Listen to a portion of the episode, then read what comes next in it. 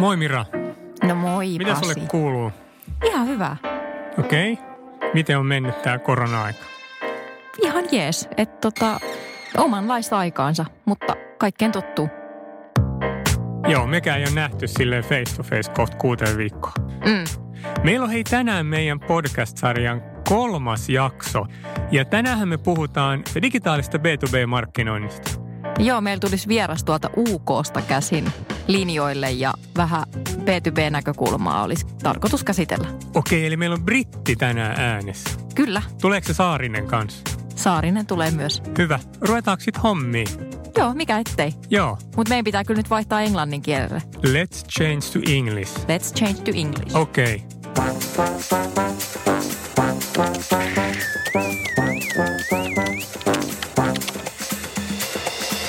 Tervetuloa kuuntelemaan IAB Finlandin Konversio-optimistit podcast-sarjaa, jonka sinulle tällä kertaa tarjoaa Tietoevry. Olemme täällä kertomassa sinulle, että hätä ei ole tämän näköinen, vaikka markkinointi on muuttunut vaikeaselkoisemmaksi data- ja teknologiamössöksi. Sarjan jokaisessa jaksossa on mukana teeman tunteva vieras ja vaihtuvat näkökulmat. Lopussa laitamme myös vieraamme piinapenkkiin. Tervetuloa mukaan! Today we are speaking about digital B2B marketing and how to build up a marketing team with perfect skills and the right mindset. John Cullen from Metso and Marko Saarinen from Tietoevry are taking part to this conversation. And also Mira and Pasi from IAB Finland. Let's start with short introductions. Would you like to start, John? Hi, I'm John Cullen. I'm digital marketing head at Metso. My goal is to transform the way that we do marketing within the company, going from a sort of more traditional marketing function to a marketing that is helping generate leads and sales for our business.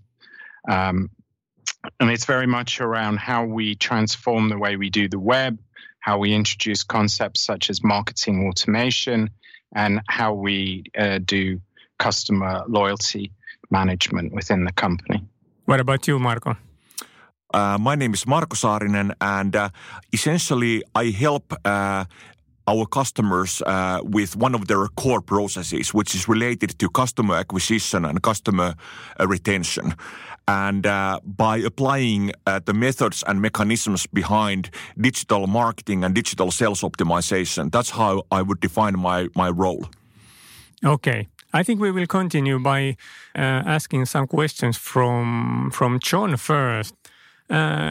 Can you tell something about Metso, about your business and your digital marketing, and what kind of goals do you have normally when you are doing digital marketing? So Metso is primarily an engineering company. We make crushers, screens, and grinding mills for mining market, and we also sell the same products, the crushers and screens to aggregates producers, so people who make the stone for building work. We are currently going through the process of merger. We're waiting for final approval for that, and we'll be merging with Outotec, another mining company within Finland. And at the same time, we will be demerging our valves business, which has been an important part of the business for a number of years. So that will become a separate company. We're a business that has at the moment around 3 billion euro turnover. We're a fully global business. We basically, our business is split across the sort of 5 main continents in the world. It's been a great story of growth in terms of, as we've seen, the commodity growth. We've seen an increase in our business, and we've been supporting that. At the same time, we're also, from the aggregates production side, behind all the renewal in the world. So the building of roads in developing countries, the building of quality housing, they all come from products effectively produced on our machines. In terms of what we try to do in marketing, we've moved towards a model where we're looking to measure how we perform marketing based on the leads generated and the value of those leads generated. So very much thinking about not how much content we produce, but actually what the value is to the business. So this is meaning that we focus more on digital in order to create awareness, then start engagement with customers, and then manage queries and requests that they have. So moving that from a sort of more analog world where people tended to discuss face-to-face in meetings to allowing customers to do that, but also to submit queries, talk to us, engage with us also online.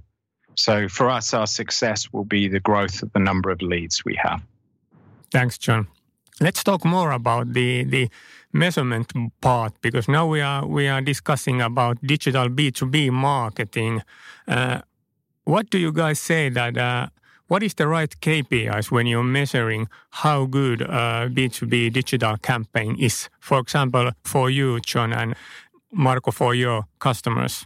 If I go first, in my mind, the ultimate measure of a success of a campaign is actually how much business we get from customers that have been engaged with or have found us through that campaign. So what is the orders received at the end? However, in a long sales cycle environment like we have for most of what we sell, you can't necessarily get that information quickly enough because that could be 18 months to 2 years later. So what we actually are thinking more about is a sort of hybrid measure. So we do maybe some products on revenue. So what is sold, what has a short sales cycle, we capture that. But for longer sales cycle type of activities, we measure opportunity value created. So in this context, opportunity is something that a salesman has received. They said they believe there's a sales case and they put a value to it, but it's not the closed sale. So then a certain percentage of those will then close. I mean, we believe that in the end, the money you receive is actually what defines the primary success. Of course, there are also other measures underneath that are related to that. So, for example, in order to really get to that goal, you need to create awareness in a large audience. So part of this is maybe how many page views you have around a campaign that you've managed to get people to come and look at. It could be social media views and those things. So that's one part. And then what we look at is if we can get the traffic from those, people are looking, we're directing them towards a landing page. We're then trying to measure how much traffic comes into that landing page.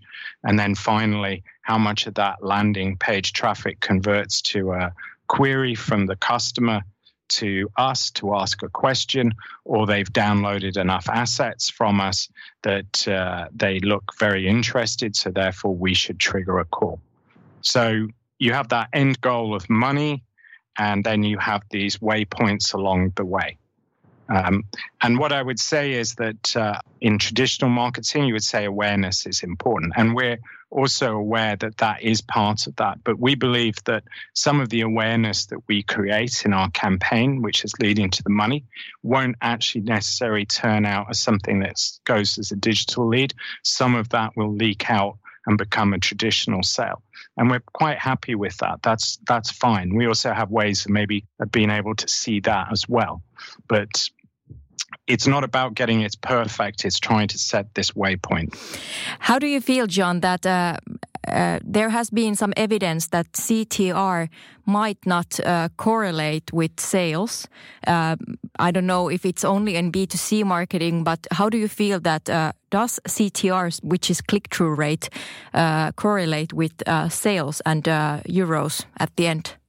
my view on that, and I have to be honest, it's not necessarily from a scientific basis, would be that I do actually believe that's true, because if you have click-through rates, is you can have great copy. It could be misleading copy on something that's, for example, a post on social media. It can take you to a web page, and then you get more context of what it is about.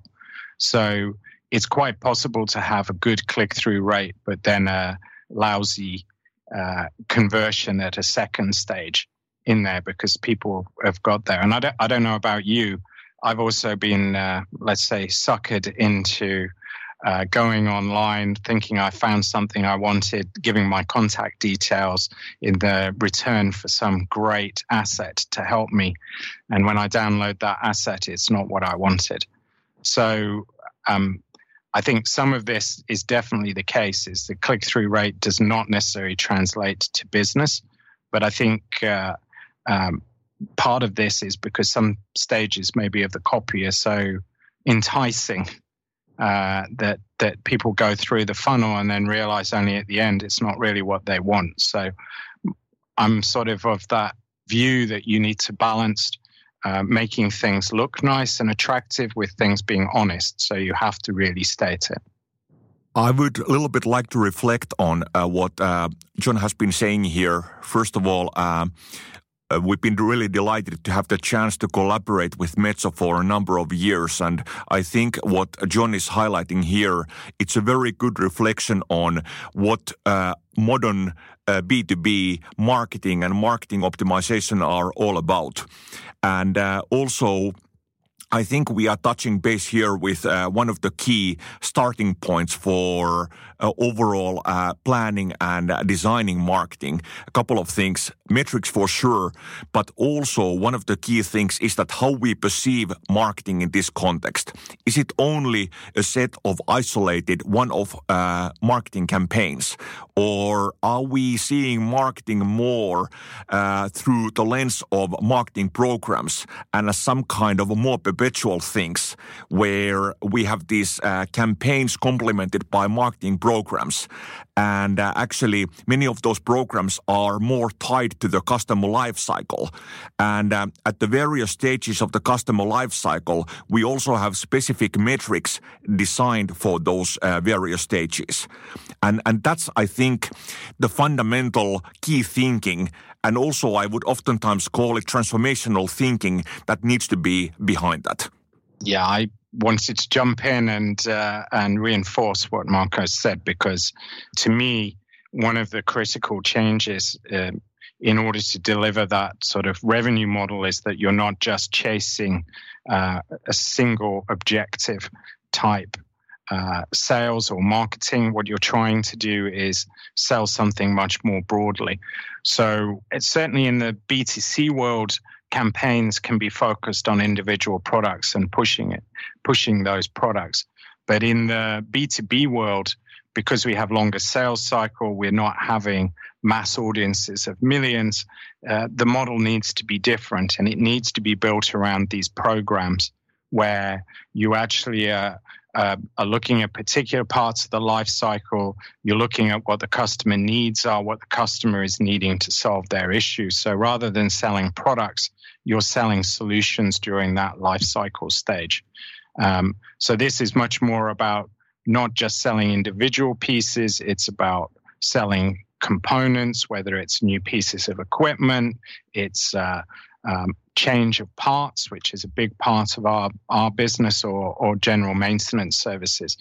Finally, you can also have optimization services on that. But these are all sort of bigger items. These are things that people need to be educated about. But these are also things from the customer perspective. They're not buying, for example, a single wear liner. They're actually buying a change of wear liners. That's what they want to achieve. So they're looking for people who can help them with their problem and their solution. Now, it doesn't always mean that they buy everything in that solution package, but they're looking for the context. They're looking for to understand what as a company we can do, and to then go and make a decision based on that. It also is more efficient from our point of view that you sell multiple things at the same time rather than having lots of parallel dialogues, because that becomes unmanageable. If you have over 1,000 products, that would be 1,000 different dialogues. Can you tell John a little bit more about that? Does your customers have options to switch from you to someone, your rival? Or if they have been your customer, is the customership so strong that they are stuck with you, or do you need to maintain that somehow? It's a very good question. So I would say that it can be difficult to change supplier if you're our customer, because you have particular processes, particular way of working. And a lot of these things that when we interact with customers, it's not just the equipment, it can be also how quickly it's supplied, how things are changed. So those can create barriers to change, because if it works, people will stay. But I wouldn't say that we have a captive audience. If we don't actually make an effort to deliver a good service, to improve our service, so nothing is staying still, our customers will at some point get fed up and change, which represents a sort of a potentially big loss of revenue for us. So for us, looking at customer loyalty and customer centricity has also been a key part of marketing. So part of my responsibility is that whole customer experience and customer loyalty area, because we believe that we keep having to improve the service that we offer. There are always areas that every company could do better, and we're no exception. And we need to improve those areas, and we need to keep building on delivering a better customer experience where customers need it. So we certainly don't assume that our customers will stay with us forever. And just as a final point on that is that way customers can express disapproval in our industry is that they can buy less stuff from us. So it doesn't tend to be such an on-off relationship. It can be that your share of wallet actually declines over time, which is obviously not good for us either. We are working a lot with a discrete manufacturing company, and I think there is a very clear thinking and direction at the moment that how aftermarket services play an increasingly critical role, not only in terms of profitability, but also in terms of how discrete manufacturing customers can make their own customers more sticky, more loyal. And therefore, it's not surprising that investments in improving the aftermarket service competitiveness and also related customer experience is a very, very high priority at the moment. However, I think there is one very important thing to understand behind that. I mean, it's not enough that you only provide excellent customer experience and highly meaningful services for your customers. When it comes to these new, advanced, oftentimes digital services, it's also very critical that you are able to make your customers more aware of the existence of those services, encourage your customers to use them. And this is something where, for example, the role of activation marketing becomes very, very important.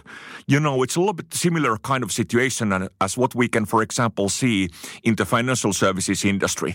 Think about us as consumer banking customers. I mean, we don't even know about all of those highly meaningful, oftentimes killer digital services that make my everyday life easier, that those even exist, because we are not sufficiently reminded of those, or we are not sufficiently encouraged to use those. It's the same thing in many other industries. If I understand correctly, John, you are using digital marketing basically for every segment of the sales funnel. And if that's correct, can you comment on also what other media groups you are using? Okay, so I would say we're still at a relatively early stage of our journey compared to a lot of B2C companies. So that's the first point to make. But yes, we are increasingly using different sorts of media in order to generate awareness that can feed our funnel and also to re-engage. So we, of course, use the big ones like Google Ads, AdWords. So we're obviously provide that. But we also put effort into, for example, Twitter, but also other social media such as LinkedIn and Facebook, where I would say we do posts.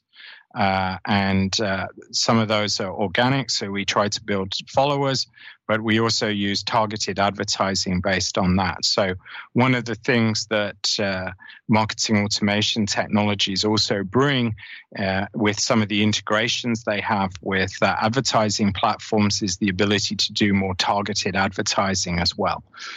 So based on both demographics, but also data that you may have. So this allows focusing down. It can be a very efficient and cost-effective way to find not just your existing customers, but through technologies that you have on the big social media platforms. They have this concept of lookalike audiences. You can also start to use that in order to find people that you don't know. So although Metso has a big sales force, and we definitely are present in all our mine sites.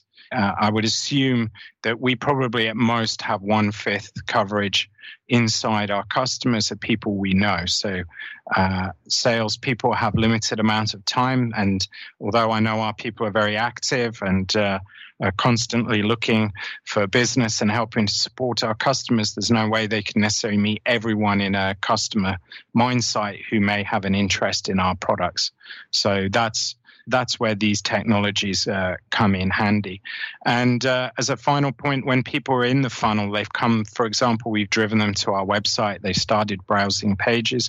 We've also been using retargeting in order to try and drive traffic back.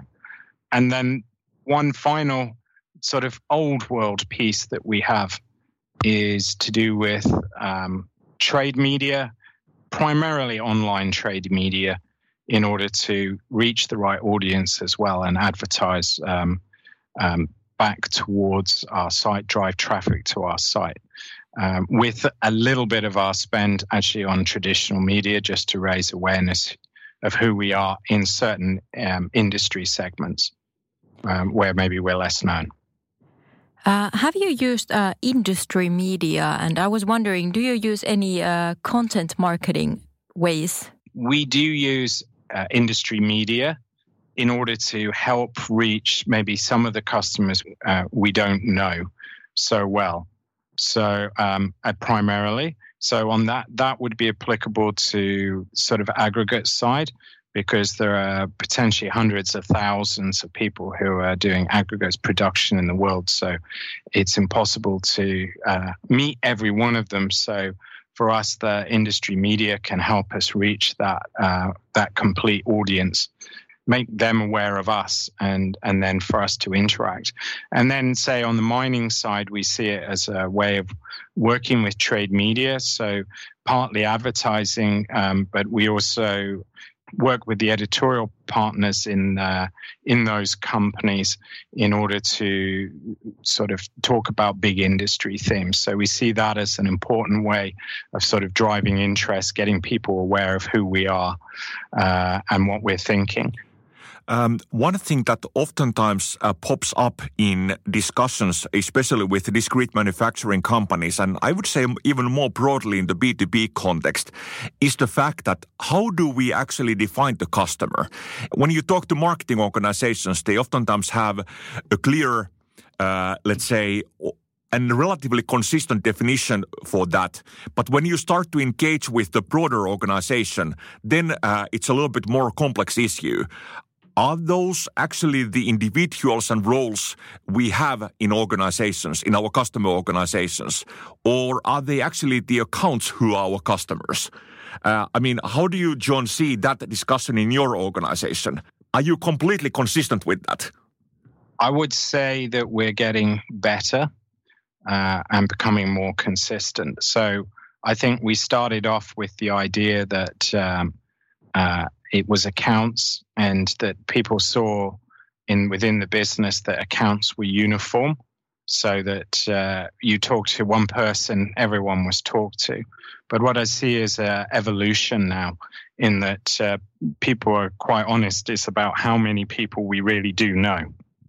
So as I said before, is what we have is an issue where we have very active salespeople. We have them on site, but it still doesn't mean they can meet everyone within a customer. So what we can do today with digital technologies is reach those people who traditionally we wouldn't have been interacting with.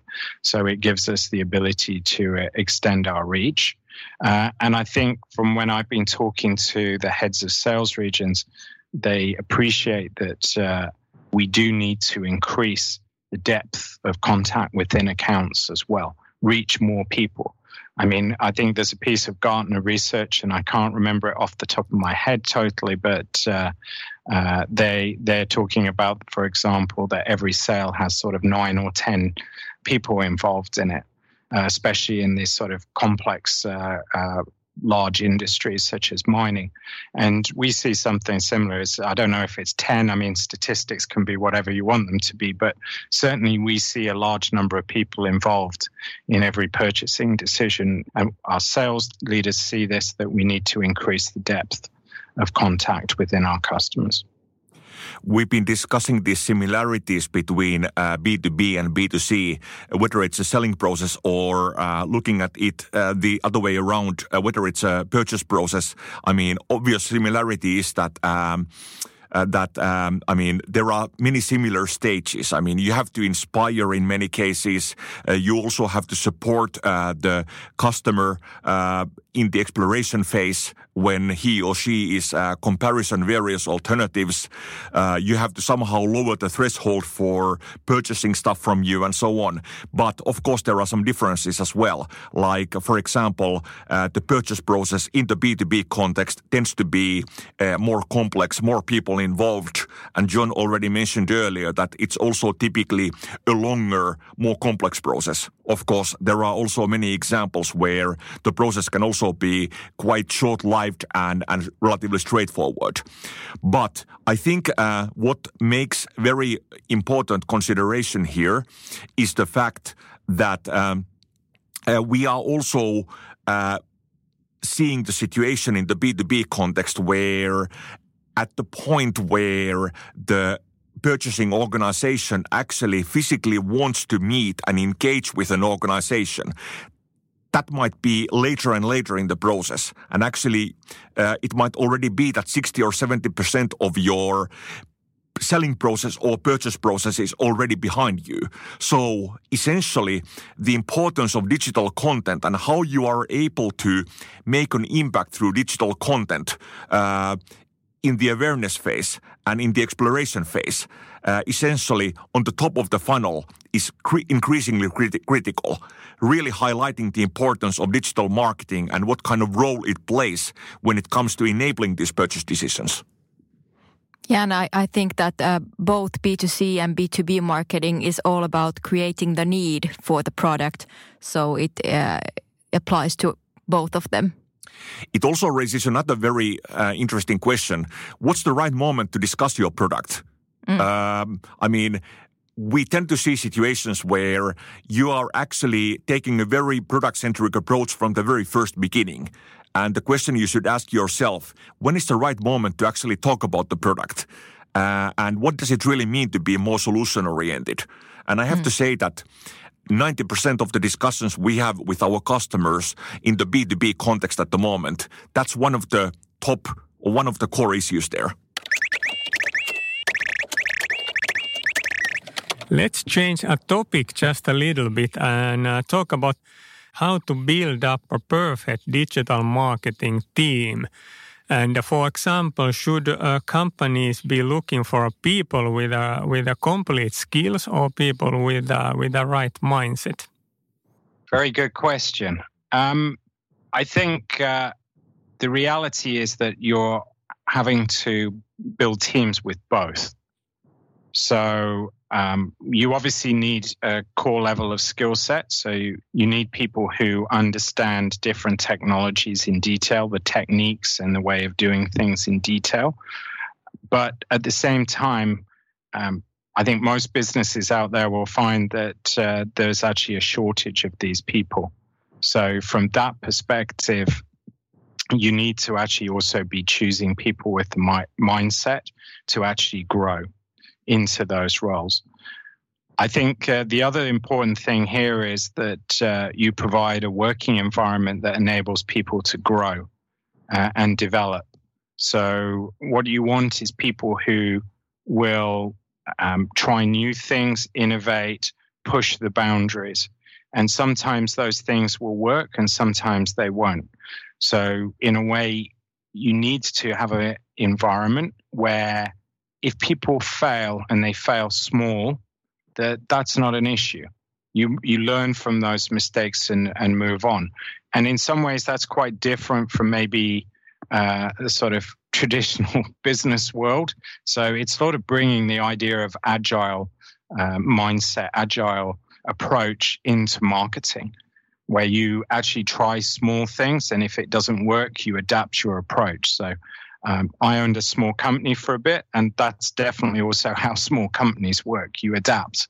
You have a setback, you have problems, you find a way around it. Very well said, John.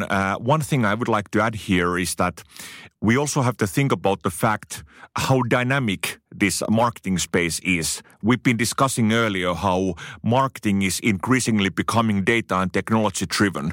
And one thing I'm really looking at in people is how passionate and curious they are. And I think there is a major difference in mindset. I mean, you end up hearing almost every week or every day something that you don't fully understand. Do you double check? Do you ask the question in order to understand it better? Do you accept the fact that you simply didn't get it? Or are you thinking that, okay, I didn't understand that actually made my day. It's a chance for me to learn something new, and I will dig into that. And I think that's a very, very important consideration, given the fact that there are so many new things, so many new technologies, so many new, let's say, enablers, which are popping up in this space, I would say almost on a weekly basis. And I would jump onto what Marko said, is that what we're seeing is such a rapid change in the way things are done as well. So there are new technologies, new enablers. You need to have an innovative, active mindset to cope with this changing world. One problem I think a lot of businesses have with marketing is basically that it's misunderstood today. So people look at marketing and they look at what marketing was maybe even just 5 years ago in B2B, which was brochures and traditional product launches and trade shows. And they think that that's the way that the world still works. What they don't see is their world, their home life, the way that they live their home life by going online and researching and buying stuff is also what our customers are doing. They expect a different experience. And we need to evolve, and we need to have a sort of curious, agile, innovative mindset that actually allows us to quickly try new ideas, new approaches, see whether those work, get traction. And if they do, extend them, roll them out further. If they don't, learn why they didn't work and then move on. So it's a very different mindset, is that you would just launch something and then you'd walk away. In our new world, you launch it, but then you keep on selling it, you keep promoting it, you keep engaging. Absolutely. And I can't resist the temptation of saying that oftentimes we hear from some organizations that we cannot do it because our partners and customers are not ready for that. And I oftentimes tend to think, no, actually, it's you who is not ready for that. I have a funny anecdote to that relates to my earlier career in Finland. I used to work for Nokia, and I was in the UK, and I was responsible for sort of solution sales. And I remember going to a UK customer to sell SMS, so the text messaging service. And I said that in Finland, there was this fantastic uptake of people were sending 3 or 4 messages a day, text messages a day. And this was back in the 90s, late 90s. And the British guy I was talking to looked at me as if I was crazy and said, well, yeah, but that's just Finland. And I think to Marko's point is a lot of people sort of make excuses why stuff hasn't changed for them or is different for them. But from my experience, and that's not the only experience, is it tends to be just where you are in the cycle. So it might sound that it's crazy, but when you actually look back in time, what you see is you were just at a different stage of development. I think it's okay to say that we are living an age of marketing automation. Do you agree, and what do you think, what will be the next steps in development of B2B digital marketing? I very much agree that we're in the age of marketing automation. In order to move forward and be competitive in the new world, you need to be talking to as many of your customers as possible online in order to be able to interact with them and to get them engaged with you. I see maybe the next stage of development is really the age of data and being able to extract insights from data. So you're going to, with marketing automation, create all of these interactions. What you're going to have to do in order to have efficient and effective marketing is sort through that data on how things went to identify what works and what doesn't. So what that really means in practical terms is artificial intelligence of some sort to be able to look at those data sets and help identify areas where it should be examined further in order to create insights, but also about how you can maybe automate things in real time using this artificial intelligence in order to improve the customer experience. So, for example, a lot of stuff today is done via forms on websites. I work a lot with our Chinese organization, and what I see there is that people don't use forms anymore. It's all around chat. So that's happening, but I also see that there's the chatbots there and AI, which would actually enable a better response to customers. And to many extents, it looks like customers are talking to humans, but actually in many cases, they're actually talking to robots. And the robots are actually delivering the answers that maybe humans wouldn't deliver quite so well, because the robots can look at thousands of lines of data and then determine what is working and what isn't. I certainly agree that we can very well talk about the era of marketing automation. I would say more broadly, it's also about bringing more automation and intelligence and also measurability into your digital marketing and sales processes. And even though it's the era of marketing automation, I would also say that it's an era of misusing marketing automation systems, because it doesn't address one key thing, how you actually do and run marketing. We were talking earlier about this notion of isolated marketing campaigns versus also complementing those with customer lifecycle programs. You have to have both. And oftentimes when we talk about design, implementation and deployment of marketing automation, we also end up discussing the fundamental thing, how your processes work, what's your way of working, what's your way of doing things.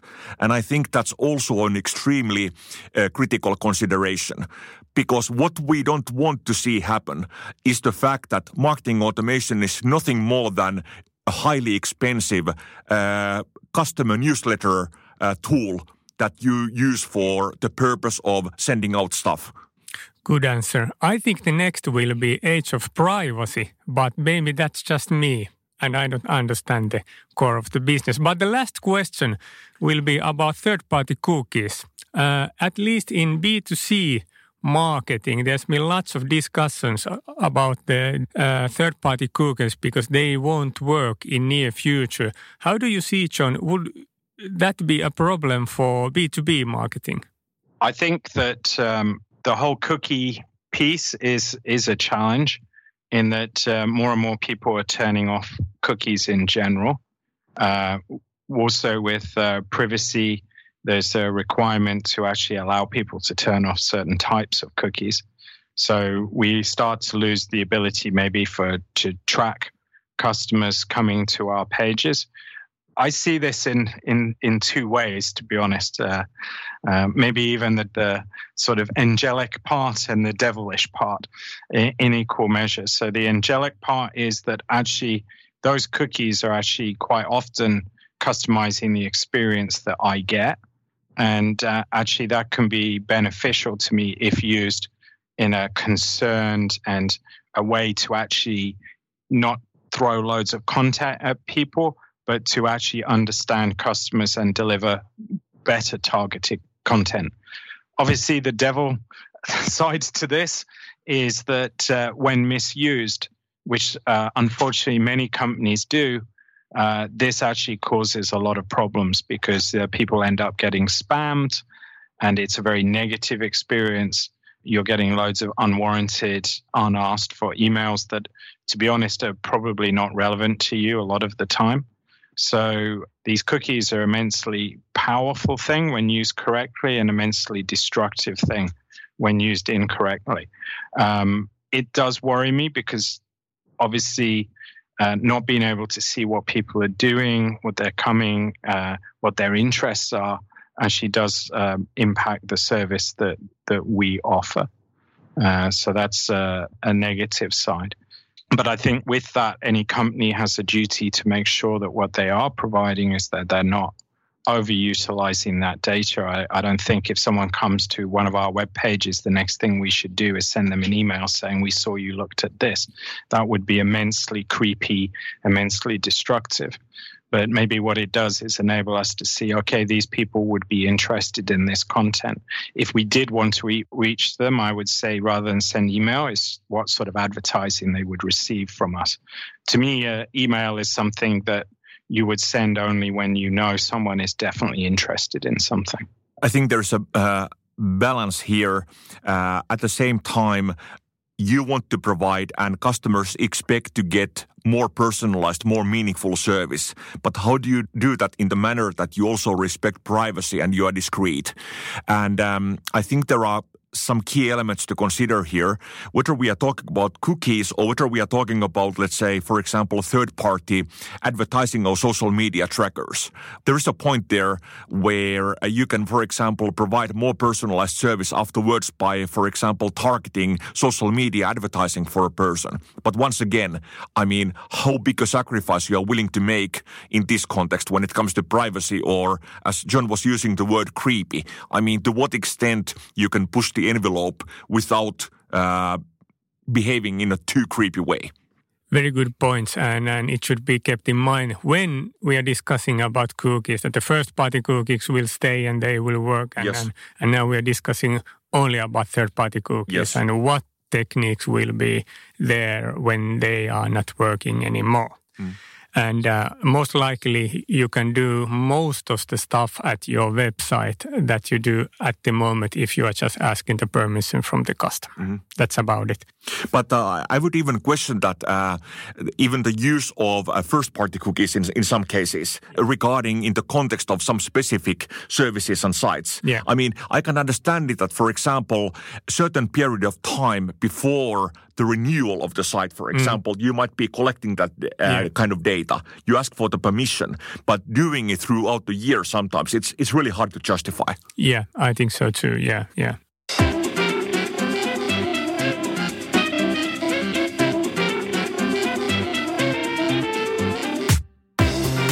Thank you, John Cullen and Marko Saarinen, for the interesting conversation. Would you like to, John, answer a few questions about you in our concluding hot seat? Yes. Perfect. Time starts now.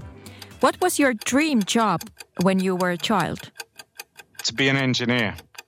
Oh, okay. That's perfect. Where have you lived before? I've lived in, obviously, the UK. I've lived in Dubai, in United Arab Emirates. I've lived in Jeddah, Saudi Arabia. I've lived in Helsinki. What is the most used digital appliance you own? My TV, and after that, my Netflix box. And What would you say, who is your industry hero? I would say my industry hero would be actually Steve Jobs. Not because I think he was a nice guy or a great innovator in terms of technology, but I think he was a brilliant marketeer. Thank you very much. So here were some facts about John all the way from UK. This is like a high-fly Manhattan radio station, how you say things. Well, my dream job as a child was a radio host, so it might have something coming from there. Mira, Mira, it's never too late. I think I might have bombed at the engineer piece. I might have been doing well up until that point, and then everyone's like, really? That was your dream job? Ja me palataan sitten taas seuraavassa jaksossa. Katsotaan, millä aiheilla silloin ollaan liikenteessä, ja sitten otetaan vielä uutta vierasta ja Marko uudestaan linjoille. Kiitos, kun kuuntelit.